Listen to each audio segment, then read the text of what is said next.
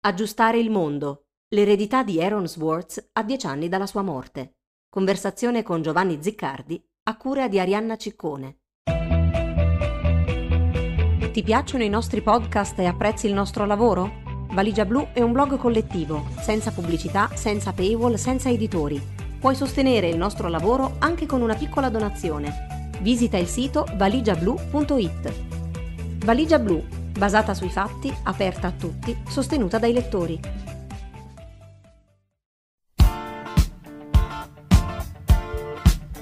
Questo è il nostro mondo ora, il mondo degli elettroni e degli switch, la bellezza del baud. Noi usiamo un servizio che già esiste, senza pagare per quello che dovrebbe essere poco costoso o gratuito se non fosse gestito da persone che pensano solo al profitto, da approfittatori ingordi, e ci chiamano criminali. Noi esploriamo e ci chiamate criminali. Noi esistiamo senza discriminazioni per alcun colore della pelle, senza far caso alla nazionalità, senza credenze religiose, e ci chiamate criminali. Voi costruite bombe atomiche. Voi finanziate guerre, uccidete, ingannate e ci mentite e cercate di farci credere che è per il nostro bene. E noi siamo i criminali. Sì, sono un criminale. Il mio crimine è quello della curiosità.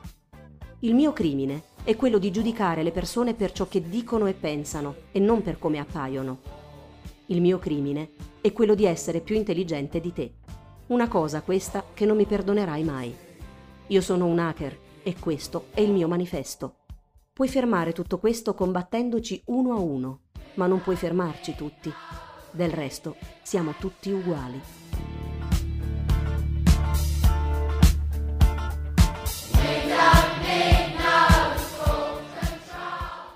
Quello che avete appena sentito è un testo tratto dall'Hacker Manifesto, pubblicato nel 1986 dalla rivista Phrack, la più importante rivista hacker del tempo, firmata dall'hacker The Mentor.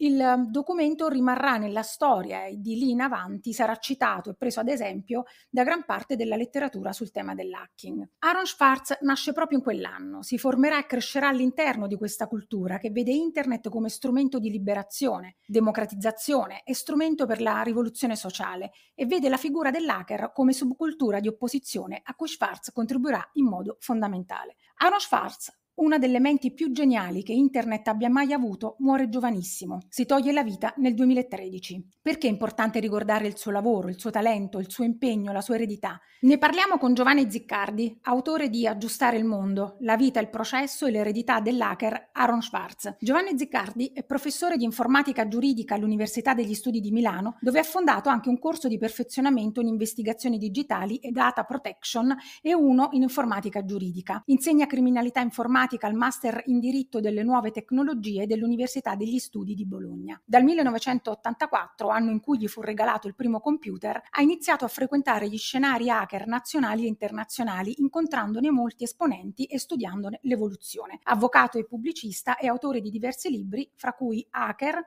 Il richiamo della libertà, L'ultimo hacker, Internet, controllo e libertà, L'odio online, tecnologie per il potere. Grazie Giovanni per aver accettato l'invito di Valigia Blu. Grazie a voi davvero e complimenti per il vostro sito e per tutte le attività che fate. Grazie. Dunque, allora, diciamo subito che il libro Aggiustare il mondo, la vita, il processo e l'eredità dell'hacker Aaron Swartz si può scaricare gratuitamente. Dove si può scaricare? Sì, è stato un progetto che è stato portato avanti in collaborazione con la Milano University Press, che è la casa editrice open access della mia università, quindi è sufficiente collegarsi al sito e c'è sia la versione in PDF che la versione in EPUB, e ci sembrava proprio naturale la pubblicazione di un libro sulla biografia di una persona che si è battuta e anche morta, alcuni dicono, per l'open access, in una collana editoriale, in una modalità di pubblicazione che fosse completamente libera. Fantastico, ed è già quasi oltre 6.000 download ad oggi. Sì, sta raggiungendo i 6.000 download, ma soprattutto sta circolando anche con altre modalità che Aaron Swartz avrebbe probabilmente molto apprezzato, di condivisione e di diffusione del file, insomma. Senti, vogliamo chiarire subito, prima di entrare nel vivo della nostra chiacchierata, la questione della parola hacker, perché di solito suscita un po' di timori, viene usato soprattutto per responsabilità dei media mainstream, della politica mainstream, con un'accezione fortemente negativa. E tu per fortuna appunto subito lo chiarisci anche nel tuo libro, anche perché quella versione lì, diciamo, quell'accezione lì tradisce lo spirito vero poi di questa cultura. Che cosa vuol dire essere un hacker? Che cosa vuol dire la cultura dell'hacking? Sì, il termine hacker e hacking ha due vite praticamente. Una prima vita, più o meno fino alla metà degli anni 90 del secolo scorso, inizia a essere utilizzata già negli anni 60 e 70 del secolo scorso nelle grandi università americane, soprattutto le MIT e Stanford, e l'idea di hacker era l'idea di persone con competenze molto elevate in ambito informatico, ma non solo, perché i primi circoli hacker, ad esempio, riguardavano i trenini elettrici. Comunque era un soggetto che non si accontentava di vedere un dispositivo, una rete, un elettrodomestico chiuso, ma lo voleva aprire, verificare e conoscere al meglio. Quindi c'erano gli hacker delle stampanti, dei computer, delle reti e altro.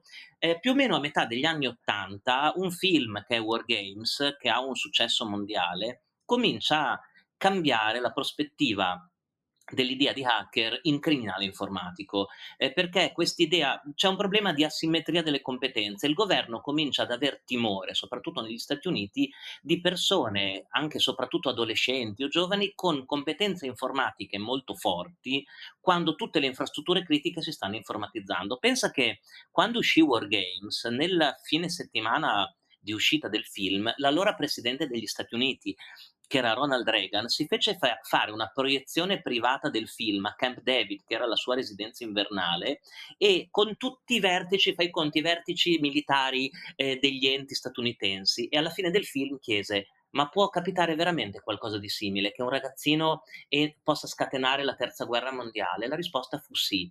Da allora cominciò una politica legislativa e un'accezione anche nei media di hacker come criminale informatico. Io penso, Arianna, che se oggi parlo con i miei studenti o con qualsiasi persona e chiediamo che cosa significa hacker, oggi la risposta tipica è un criminale informatico, perché è come la stampa, il dialogo, i film l'hanno portato. In realtà hacker ha un significato nobile, è una persona che vuole cercare la luce, non si ferma davanti a ciò che è preconfezionato, precostituito, ma vuole andare a vedere in concreto che cosa succede. Ci sono gli hacker in ogni materia. Pensa che ci sono gli hacker dell'IKEA, sono soggetti che vanno a comprare i mobili all'IKEA e buttano via il manuale delle istruzioni, quello che noi riteniamo prezioso, no? E montano i mobili con modalità completamente innovative. Quindi uno può essere hacker in qualsiasi ambito. Poi c'è un aspetto anche etico dell'essere hacker molto importante. Sì, esatto. In quegli ambienti di cui ti parlavo, che erano soprattutto Stanford, l'MIT ad esempio, si cominciò a sviluppare un'idea di etica hacker che aveva due grandi principi alla base: la condivisione di ogni tipo di contenuto e la trasparenza. La condivisione significava aiutare il prossimo tendenzialmente, quindi come si presta lo zucchero al vicino di casa o il sale, così il codice informatico, i contenuti, quello che noi sappiamo deve essere condiviso. Questo è molto importante, è l'idea che la trasparenza e la condivisione siano fonte di potere e non un segreto da mantenere. Tu ti ricordi che Bobbio parlava del segreto come lo strumento migliore per il potere, per garantirsi appunto la supremazia nei confronti dei cittadini, no? In realtà loro sostengono che non è vero, il segreto è un segno di debolezza. La vera forza si ha quando condividi tutto quello che hai, lo rendi trasparente ed è comunque un qualche cosa di valido e che fa crescere la società. E quindi i primi gruppi hacker avevano questa etica era della condivisione di qualsiasi tipo di contenuto, della trasparenza, ma anche del rispetto del computer e delle persone, che questo è molto importante, questo li distingueva dalla vera e propria criminalità informatica. Qual è il problema? Che il confine tra il seguire un'idea e tenere certi comportamenti e quello che stabiliranno pian piano le norme, soprattutto con riferimento ai reati informatici, c'è stato un momento che sono entrate in collisione, che c'è stato un conflitto. Ed è proprio la cultura etica dell'hacking quello che formerà Aaron Swartz. Ci racconti il bambino prodigio che ha segnato nella sua breve esistenza in modo così indelebile la storia di internet, del web, la sua formazione, i suoi punti di riferimento culturale, la sua visione del mondo e il suo impegno appunto per una conoscenza aperta a tutti. Sì, una delle cose che avevo notato è che gran parte delle biografie su Aaron non erano delle biografie che partivano dai primi anni, ma erano più correlate ai temi di cui lui trattava, di cui lui si occupava. Allora mi è venuta voglia nella prima parte del libro di partire proprio dalla sua nascita, la nascita, l'infanzia e niente, è interessantissimo non solo perché l'età che lui vive è l'età di un fortissimo cambiamento nella rete, praticamente in quello che capitava. Per darti un'idea, lui è del 1986 e comincia a usare internet che trova in casa a 3 o 4 anni e quindi negli anni 90. Lui, diciamo, vive proprio nel momento in cui internet cambia. Dunque lui nasce in un sobborgo di Chicago, particolarmente molto bello, di famiglie, una famiglia benestante. Il papà è un consulente informatico che lavora anche all'MIT, ha un fratello che anche lui si occupa di programmazione, e vive, ha la fortuna di nascere e crescere in una casa piena di computer praticamente, e i computer allora erano degli Apple in casa sua, che è una cosa interessante perché si trova con dei computer che avevano un'interfaccia grafica e una facilità anche per il bambino e niente, già a 3 anni comincia a programmare, a comprendere, a analizzare il linguaggio informatico, e man mano che cresce capisce che internet e il computer sono il suo livello di connessione massima con il mondo che è attorno, tanto che arriva a rifiutare la scuola, ad esempio. Aaron non fece una gran fatica a rimanere nel circuito scolastico, negli istituti scolastici tradizionali, perché giustamente diceva: ho internet ne sa più dei miei professori, ogni dubbio che ho lo posso risolvere. Quindi diciamo che ha la fortuna di nascere in un contesto che era un contesto dove i computer c'erano, li poteva utilizzare, e nasce in un contesto dove ci sono le prime connessioni internet domestiche ad alta velocità. Quello gli permette, da un sobborgo di Chicago, di avere il contatto con il mondo. Una delle cose interessanti che ho trovato, tra l'altro non so se lo sai, ma mi ha scritto la mamma di Aaron quando ha saputo del libro, mi ha chiesto di mandare una copia, perché lei continua nell'opera di memoria di mantenere ogni pubblicazione che nel mondo lo riguarda. Una cosa interessante che ho trovato di quei primi anni di Aaron è che quando prese la prima lezione di matematica e di algebra a scuola, tornò a casa e la volle insegnare immediatamente, si mise a insegnare al fratello. Lui aveva quest'idea, secondo me molto importante, che qualsiasi cosa che noi sappiamo debba essere trasmessa, debba essere insegnata, che è nostro compito anche nella società è di trasmettere la nostra conoscenza. No? Oggi in termini molto freddi si dice il trasferimento di competenze, il trasferimento tecnologico. In realtà lui diceva: tutti noi siamo in grado di insegnare se studiamo e impariamo cose belle. E poi niente, poi arriviamo all'adolescenza dove lui a 15-16 anni già dialoga e collabora con Tim Berners-Lee, con il CERN, con i più grandi programmatori del mondo. Ricordiamolo chi è? Allora, Tim Berners-Lee, il baronetto Sir Tim Berners-Lee, è considerato uno dei padri di internet, ma soprattutto dei padri del World Wide Web. Lui lavorava al CERN di Ginevra, in questo gruppo di ricerca che stava, come posso dire, creando l'infrastruttura grafica dell'internet moderna, che sarebbe arrivata di lì a poco. E Aaron lo viene a sapere di questi lavori e partecipa alla lista di discussione dove si stava creando l'RSS, che è quella tecnologia che permetteva per la prima volta di aggregare i contenuti alla base dei blog, ad esempio, perché quello era il momento dei blog. Lui partecipa a questa discussione anche in maniera vivace, perché aveva un caratterino dove ad esempio sgridava e riprendeva scienziati o studiosi anche di 50 o 60 anni, ma non aveva detto di avere 15 anni praticamente. Allora, nel momento in cui fanno il primo incontro di persona della comunità attorno al web, lui da un lato deve chiedere alla mamma il permesso per prendere un volo o incontrare di persona questa gente, ma soprattutto aveva questo timore che se avessero scoperto la sua età reale, cioè 15 anni, non gli avrebbero più garantito fiducia. E lui disse, e molti studiosi hanno detto, la cosa incredibile del consorzio di Tim Berners-Lee fu che non diedero alcuna importanza alla sua età.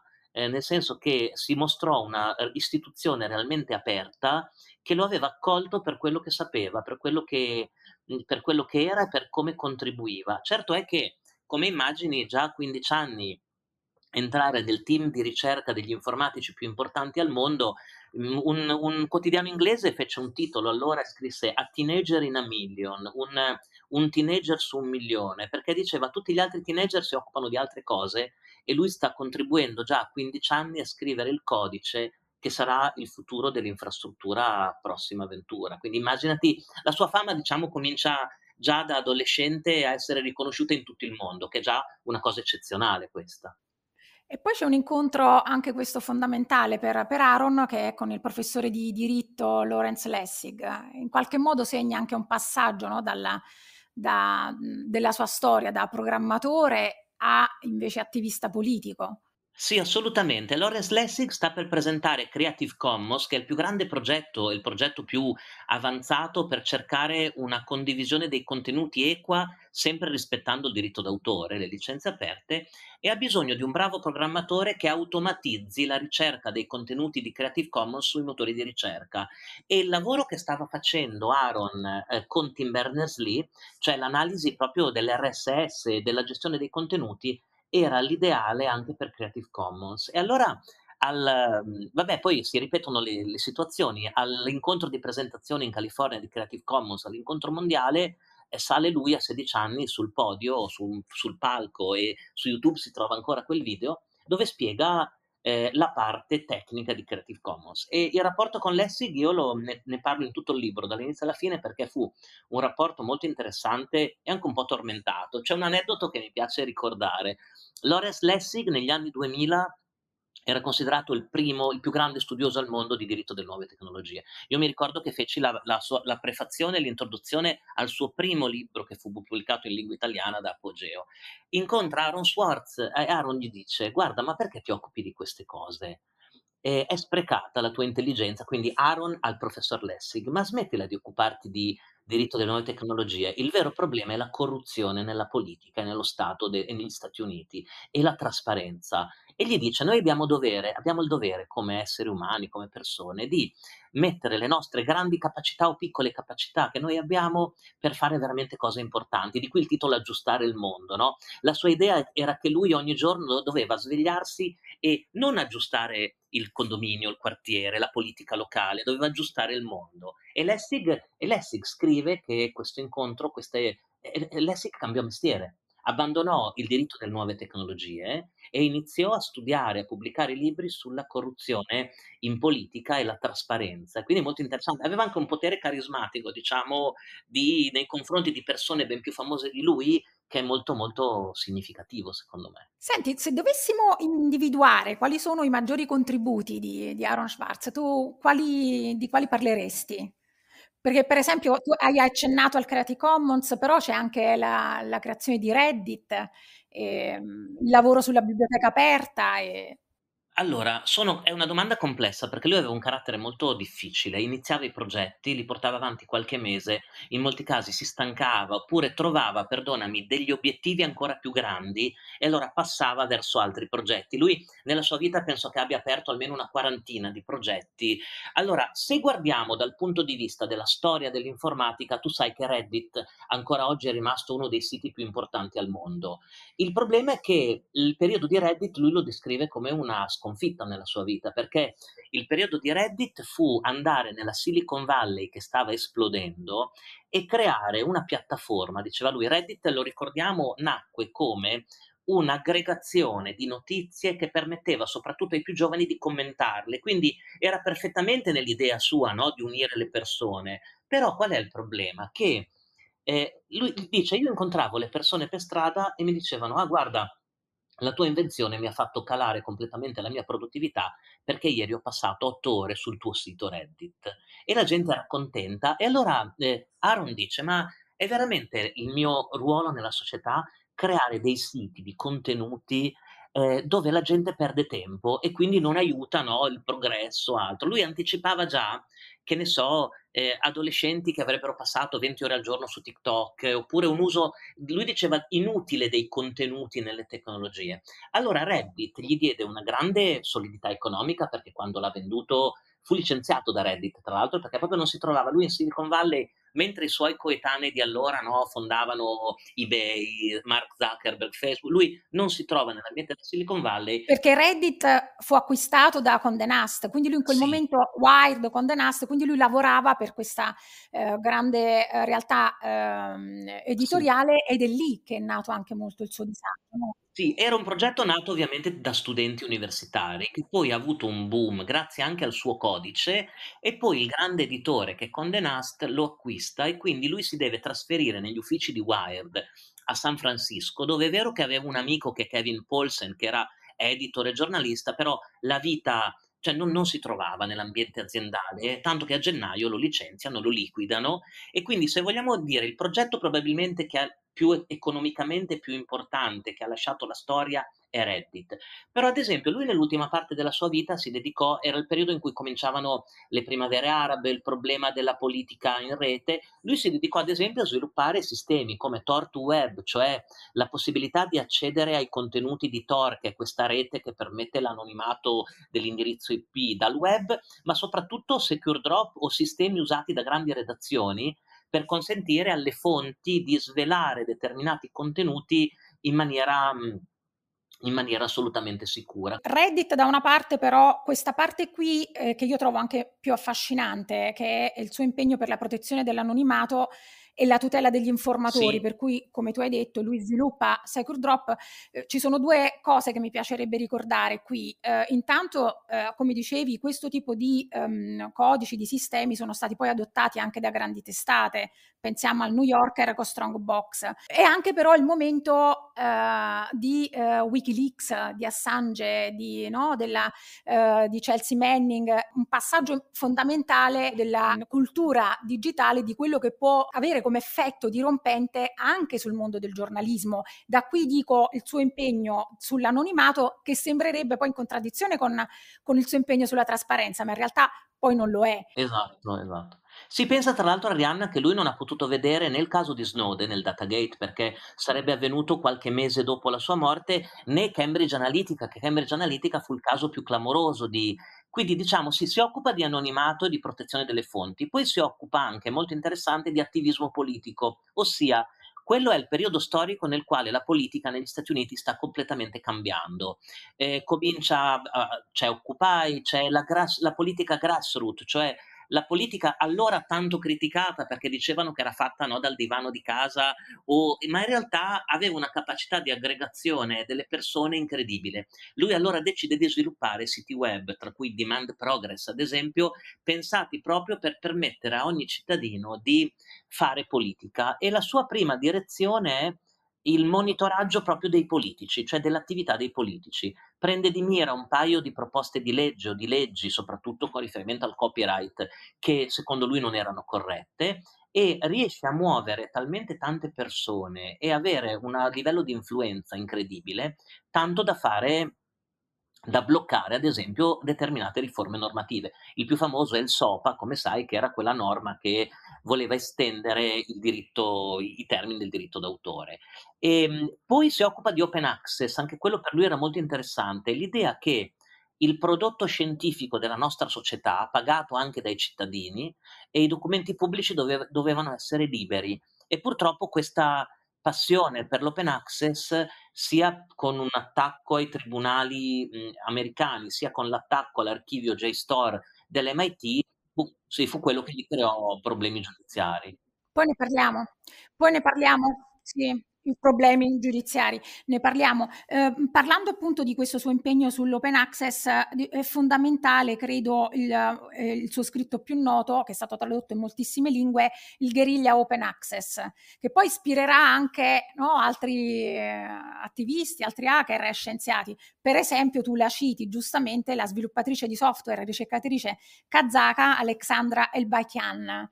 Lei cosa fa? Ispirata da diciamo quello che portava avanti anche Aaron Swartz.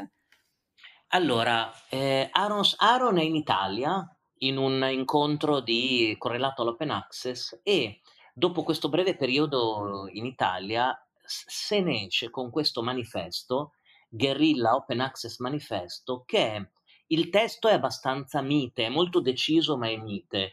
Quel termine guerriglia è stato un termine probabilmente sbagliato, perché quando gli investigatori, vedremo, lo prenderanno di mira, l'idea di guerriglia sembrava voler dire liberiamo tutti i contenuti. La sua idea era questa, che poi ha ripreso la ricercatrice kazaka. La sua idea è che molte università, molti enti pubblici pagano la ricerca dei loro dipendenti, pensa dei professori universitari e degli scienziati. La ricerca di queste persone viene venduta a case editrici, a editori, a banche dati e l'università ricompra sempre con fondi pubblici l'accesso ai contenuti prodotti già pagati. E c'è un'intera parte del mondo che non può permettersi di spendere 20 euro, 30 euro, 40 euro per accedere a una banca dati e ottenere quei contenuti. Allora l'idea del Guerriglia Open Access Manifesto è armatevi e liberate quei contenuti. Siete dei bibliotecari, siete dei professori, siete degli scienziati, collegatevi alle banche dati e liberateli. Il caso della ricercatrice kazaka è lei sostiene che non si poteva permettere, molti colleghi non si potevano permettere le spese richieste di accesso dalle università ai contenuti scientifici. Allora decide di aprire il più grande sito esistente dove, sia estraendo lei degli articoli dalle banche dati a pagamento, sia ricevendoli, lo mette a disposizione con ovviamente qualche accortezza tecnologica, tipo lo spostare il server in diverse location per evitare ovviamente le controversie legali portate da determinati, dai grandi editori. Questa è un'idea che era prettamente correlata, Arianna, all'idea al mondo universitario e al pubblico, perché ad esempio io ho cercato un po' di scritti di Aaron sulla pirateria tradizionale come la intendiamo noi, cioè lo scaricare film, video, videogiochi, e lui era molto mite da quel punto di vista, cioè ho trovato solo un articolo dove dice per favore non usate più il termine pirateria perché la pirateria dava l'idea dell'attacco e dell'uccisione sulle navi o altro, mentre la duplicazione dei contenuti non porta via al legittimo proprietario. Però lui non era una persona che ad esempio incitava, tra virgolette, alla pirateria, tra virgolette, di contenuti privati. Lui era convinto che i contenuti scientifici dell'università pubblica, ma soprattutto i contenuti giuridici, perché lui diceva il cittadino, se non conosce il diritto del suo paese o della sua città, non conosce la democrazia, e lui voleva liberare quei tipi di contenuti, che però sono, come sai, protetti anche quelli dal diritto d'autore, hanno dietro delle grandi case editrici e quindi creano problemi. Aaron Swartz si toglie la vita l'11 gennaio 2013, viene travolto, stritolato da casi giudiziari che tu ricostruisci anche nel dettaglio. E assistiamo a quella che io definisco una vergognosa persecuzione nei suoi confronti e nel tuo libro lo dici chiaramente, anche riportando passaggi di amici che hanno parlato di quello che ha passato Aaron Swartz schiacciato nella macchina giudiziaria americana. Gli hanno dato la caccia sostanzialmente per dare un messaggio alla comunità hacker, una minaccia che non aveva nulla a che fare con la giustizia ma con una più ampia battaglia per il potere. Era un modo per reprimere e soffocare la ribellione. Swartz in qualche modo incarnava la messa in discussione dell'uso e dell'abuso del potere. Come ho ricordato prima, contemporaneamente sono gli anni 2010 di WikiLeaks, in cui si svelano i crimini di guerra e i segreti del potere in Iraq, in Afghanistan, gli innocenti senza processo, senza difesa a Guantanamo. Stiamo parlando poi dell'amministrazione Obama, che ha effettivamente perseguito tantissimi whistleblower, no? Ci ricordi in sintesi i casi giudiziari che lo hanno travolto? Che cosa è successo? Ma allora, la premessa, come ti dicevo, è che negli Stati Uniti, quando sei coinvolta in una questione di crimini informatici, è per loro un crimine, un tipo di reato che è equiparabile al terrorismo, ai reati più gravi che ci siano, perché nella tradizione proprio statunitense, da metà degli anni '80, il governo e l'amministrazione hanno sempre avuto paura di queste competenze, la paura dello scienziato pazzo, cioè un soggetto con competenze elevatissime che possa mettere in crisi la democrazia. Aaron si scontra con quest'idea due volte. La prima volta è quando entra nel sistema dei tribunali statunitensi. Immaginati, i tribunali sono, che ne so, l'infrastruttura della giustizia, un'infrastruttura critica, no? Lui scopre che l'amministrazione della giustizia ha previsto un periodo di prova in determinate biblioteche dove ti puoi collegare e scaricare gratuitamente dei documenti giuridici dalle corti americane. E tu dirai, perché sono a pagamento i documenti giuridici nelle corti americane? Sì, chiedono un certo numero di centesimi a pagina, e lui va in una biblioteca e tipo un all you can eat, no? Con uno script che ha creato lui, comincia a scaricare milioni di documenti proprio in maniera ordinata e li passa a un sito che li rende pubblici.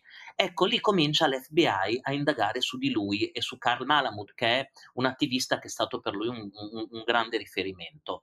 Non lo condannano, cioè chiudono il caso perché non riescono a provare l'accesso abusivo, perché lui ha utilizzato i cookies del computer del bibliotecario e non ha acceduto abusivamente, però entra nell'archivio attorno ai 20 anni, per darti entra nell'archivio dell'FBI, cioè i radar dell'FBI sono addosso a lui. La situazione peggiora quando escono due articoli, uno sul New York Times, tra l'altro, quindi con un impatto internazionale, del tenore del tipo gli hacker che stanno liberando il diritto dai tribunali. Quindi immaginati l'attenzione che si crea.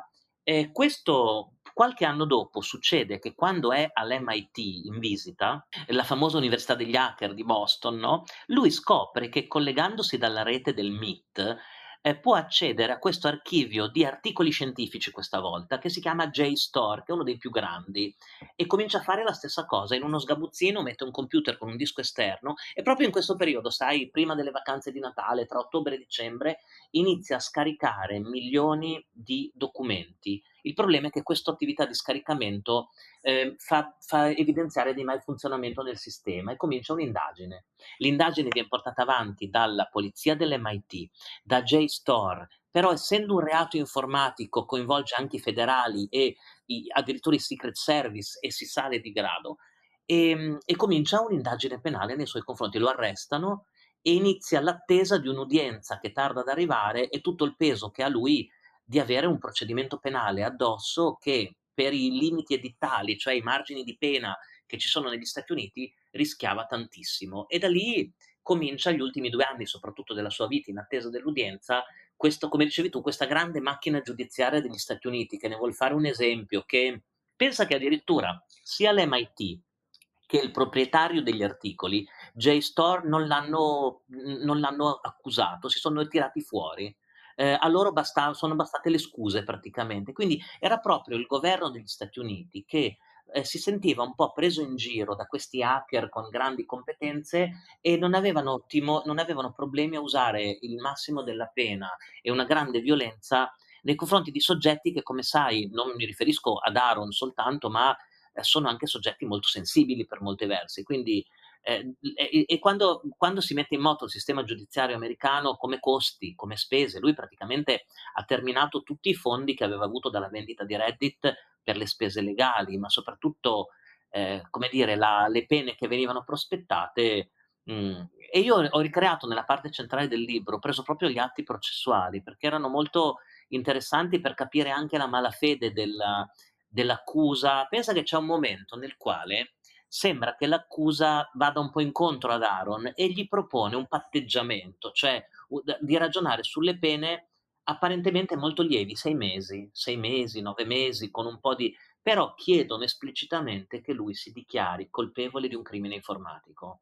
E lui sapeva che dichiarandosi colpevole alla sua età di un crimine informatico così grave, anche il suo desiderio di fare vita pubblica, di diventare un politico, di entrare nel sistema, rischiava praticamente di ipotecare tutta la sua vita. C'è una scena, gli amici dicono che una volta era passato davanti alla Casa Bianca, aveva guardato la Casa Bianca a Washington e aveva detto se mi dichiaro colpevole per un crimine così grave non riuscirò mai a finire lì alla Casa Bianca dove mi piacerebbe finire, insomma. Quindi era proprio una questione, era una guerra psicologica, si era creata tra l'enorme macchina giudiziaria nordamericana è un ragazzo praticamente.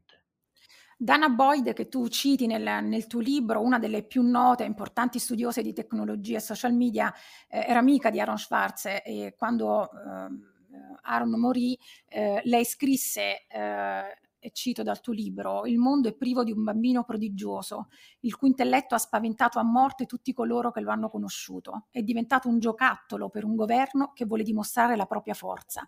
Lo hanno maltrattato, hanno sfruttato le sue debolezze e hanno cercato di distruggerlo. E lo hanno fatto, il tutto prima ancora di essere processato in una società che si vanta dell'innocenza fino a prova contraria». Penso che siano le parole più pulite, più limpide per decifrare quello che è realmente successo ad Aaron in quel periodo.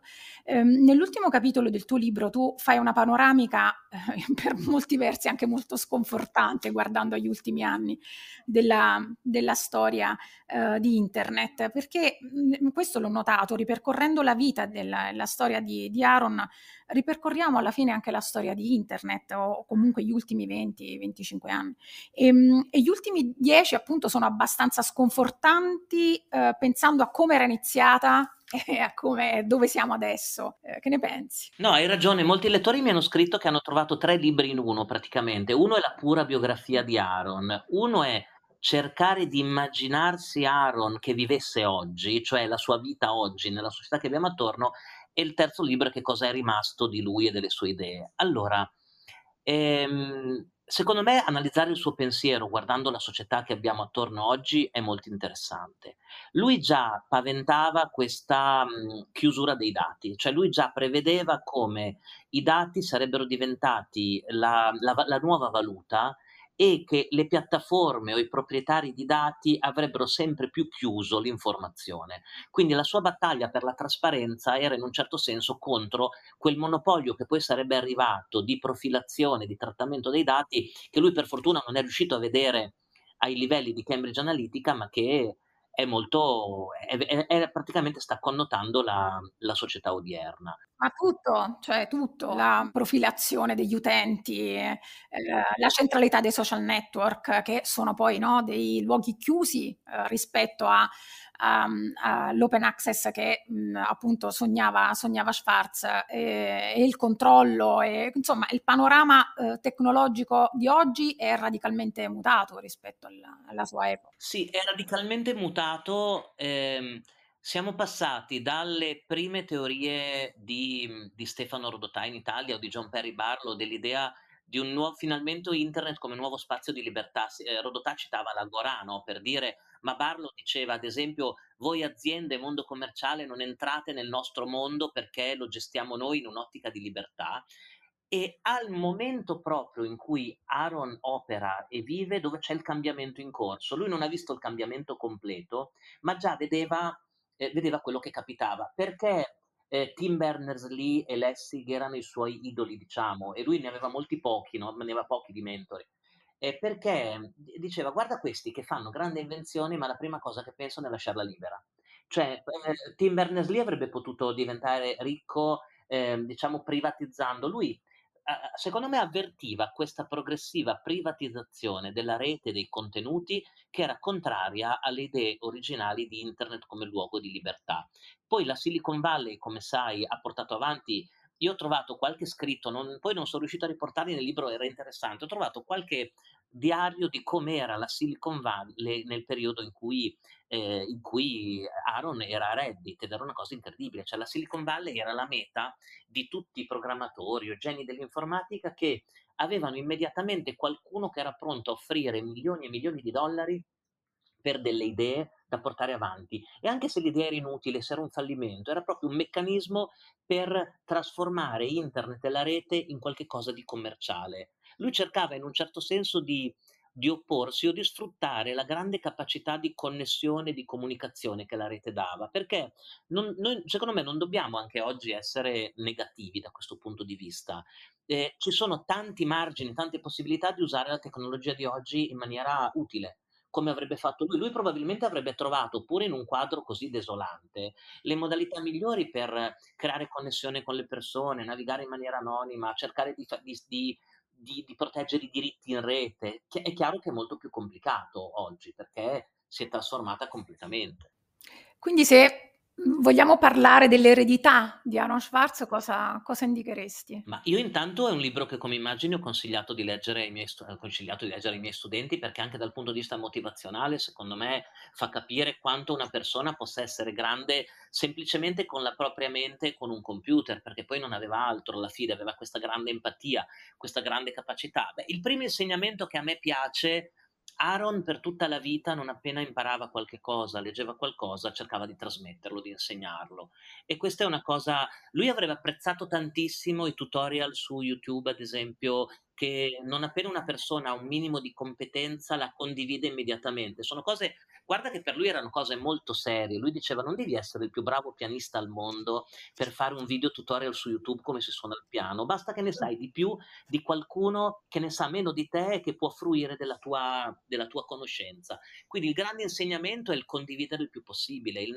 secondo grande insegnamento è la trasparenza come strumento di forza, e non invece il segreto come strumento per difendere. Però lui si impegna anche in difesa dell'anonimato, sì. E queste due cose non sono in contraddizione. No, perché l'anonimato è quello che consente ai dissidenti, alle persone che sono contro la linea di governo, di potersi esprimere liberamente. Sai che Aaron mi è tornato in mente, ti ricordi quando c'è stato un momento nel quale il nuovo governo italiano ha annunciato che i dati relativi al Covid non sarebbero stati più trasmessi quotidianamente, ma sarebbero stati raggruppati settimanalmente. Questa è una cosa che Aaron non avrebbe mai concepito, cioè l'idea che siano dati pubblici che riguardano i nostri cittadini, finanziati molto spesso con fondi pubblici. Lui li avrebbe voluti immediatamente a disposizione ogni giorno per elaborarli, per trattarli, e quindi secondo lui il discorso che dobbiamo raggrupparli a fine settimana per non agitare le persone o per evitare interpretazioni non esisteva. Quindi ogni volta che io vedo, ad esempio, il segreto motivato con motivazioni non solide, mi viene in mente Aaron, che invece diceva: i dati pubblici sono i primi a dover essere liberati perché consentono al cittadino di vivere. Quindi altro insegnamento: seguire la trasparenza, seguire la trasparenza di tutto quello che si fa, dei processi, dei contenuti, quello è molto importante. E poi anche l'empatia. Lui viveva per connettere le persone, quindi ogni iniziativa che possa connettere le persone, ma non solo a fini politici, è meritevole, secondo me. Aaron diceva spesso: dobbiamo agire senza alcun timore, perché è un nostro dovere pensare in grande. Vorrei concludere questo nostro incontro con le parole che tu scrivi nella parte finale del libro. Più che pensare allora a cosa ci avrebbe potuto dare e dire ancora Aaron, è opportuno riflettere sul fatto che abbia prodotto sufficiente materiale e progetti per ripercorrere criticamente l'intera storia di Internet dalle origini sino al 2013. Il tutto con una profondità di visione che è utile anche per interpretare il quadro tecnologico odierno e per discernere ciò che è andato bene e ciò invece che si è perso anche rispetto alle originarie promesse e che andrebbe aggiustato. Seguendo il suo esempio, ciascuno con le proprie competenze, piccoli o grandi che siano, dovrebbe ogni giorno combattere per cercare di aggiustare il mondo. Grazie Giovanni. No, grazie a voi davvero, e buona lettura quando scaricherete il libro. Grazie ancora, a presto. Grazie. Ciao. Ti piacciono i nostri podcast e apprezzi il nostro lavoro? Valigia Blu è un blog collettivo, senza pubblicità, senza paywall, senza editori. Puoi sostenere il nostro lavoro anche con una piccola donazione. Visita il sito valigiablu.it. Valigia Blu, basata sui fatti, aperta a tutti, sostenuta dai lettori.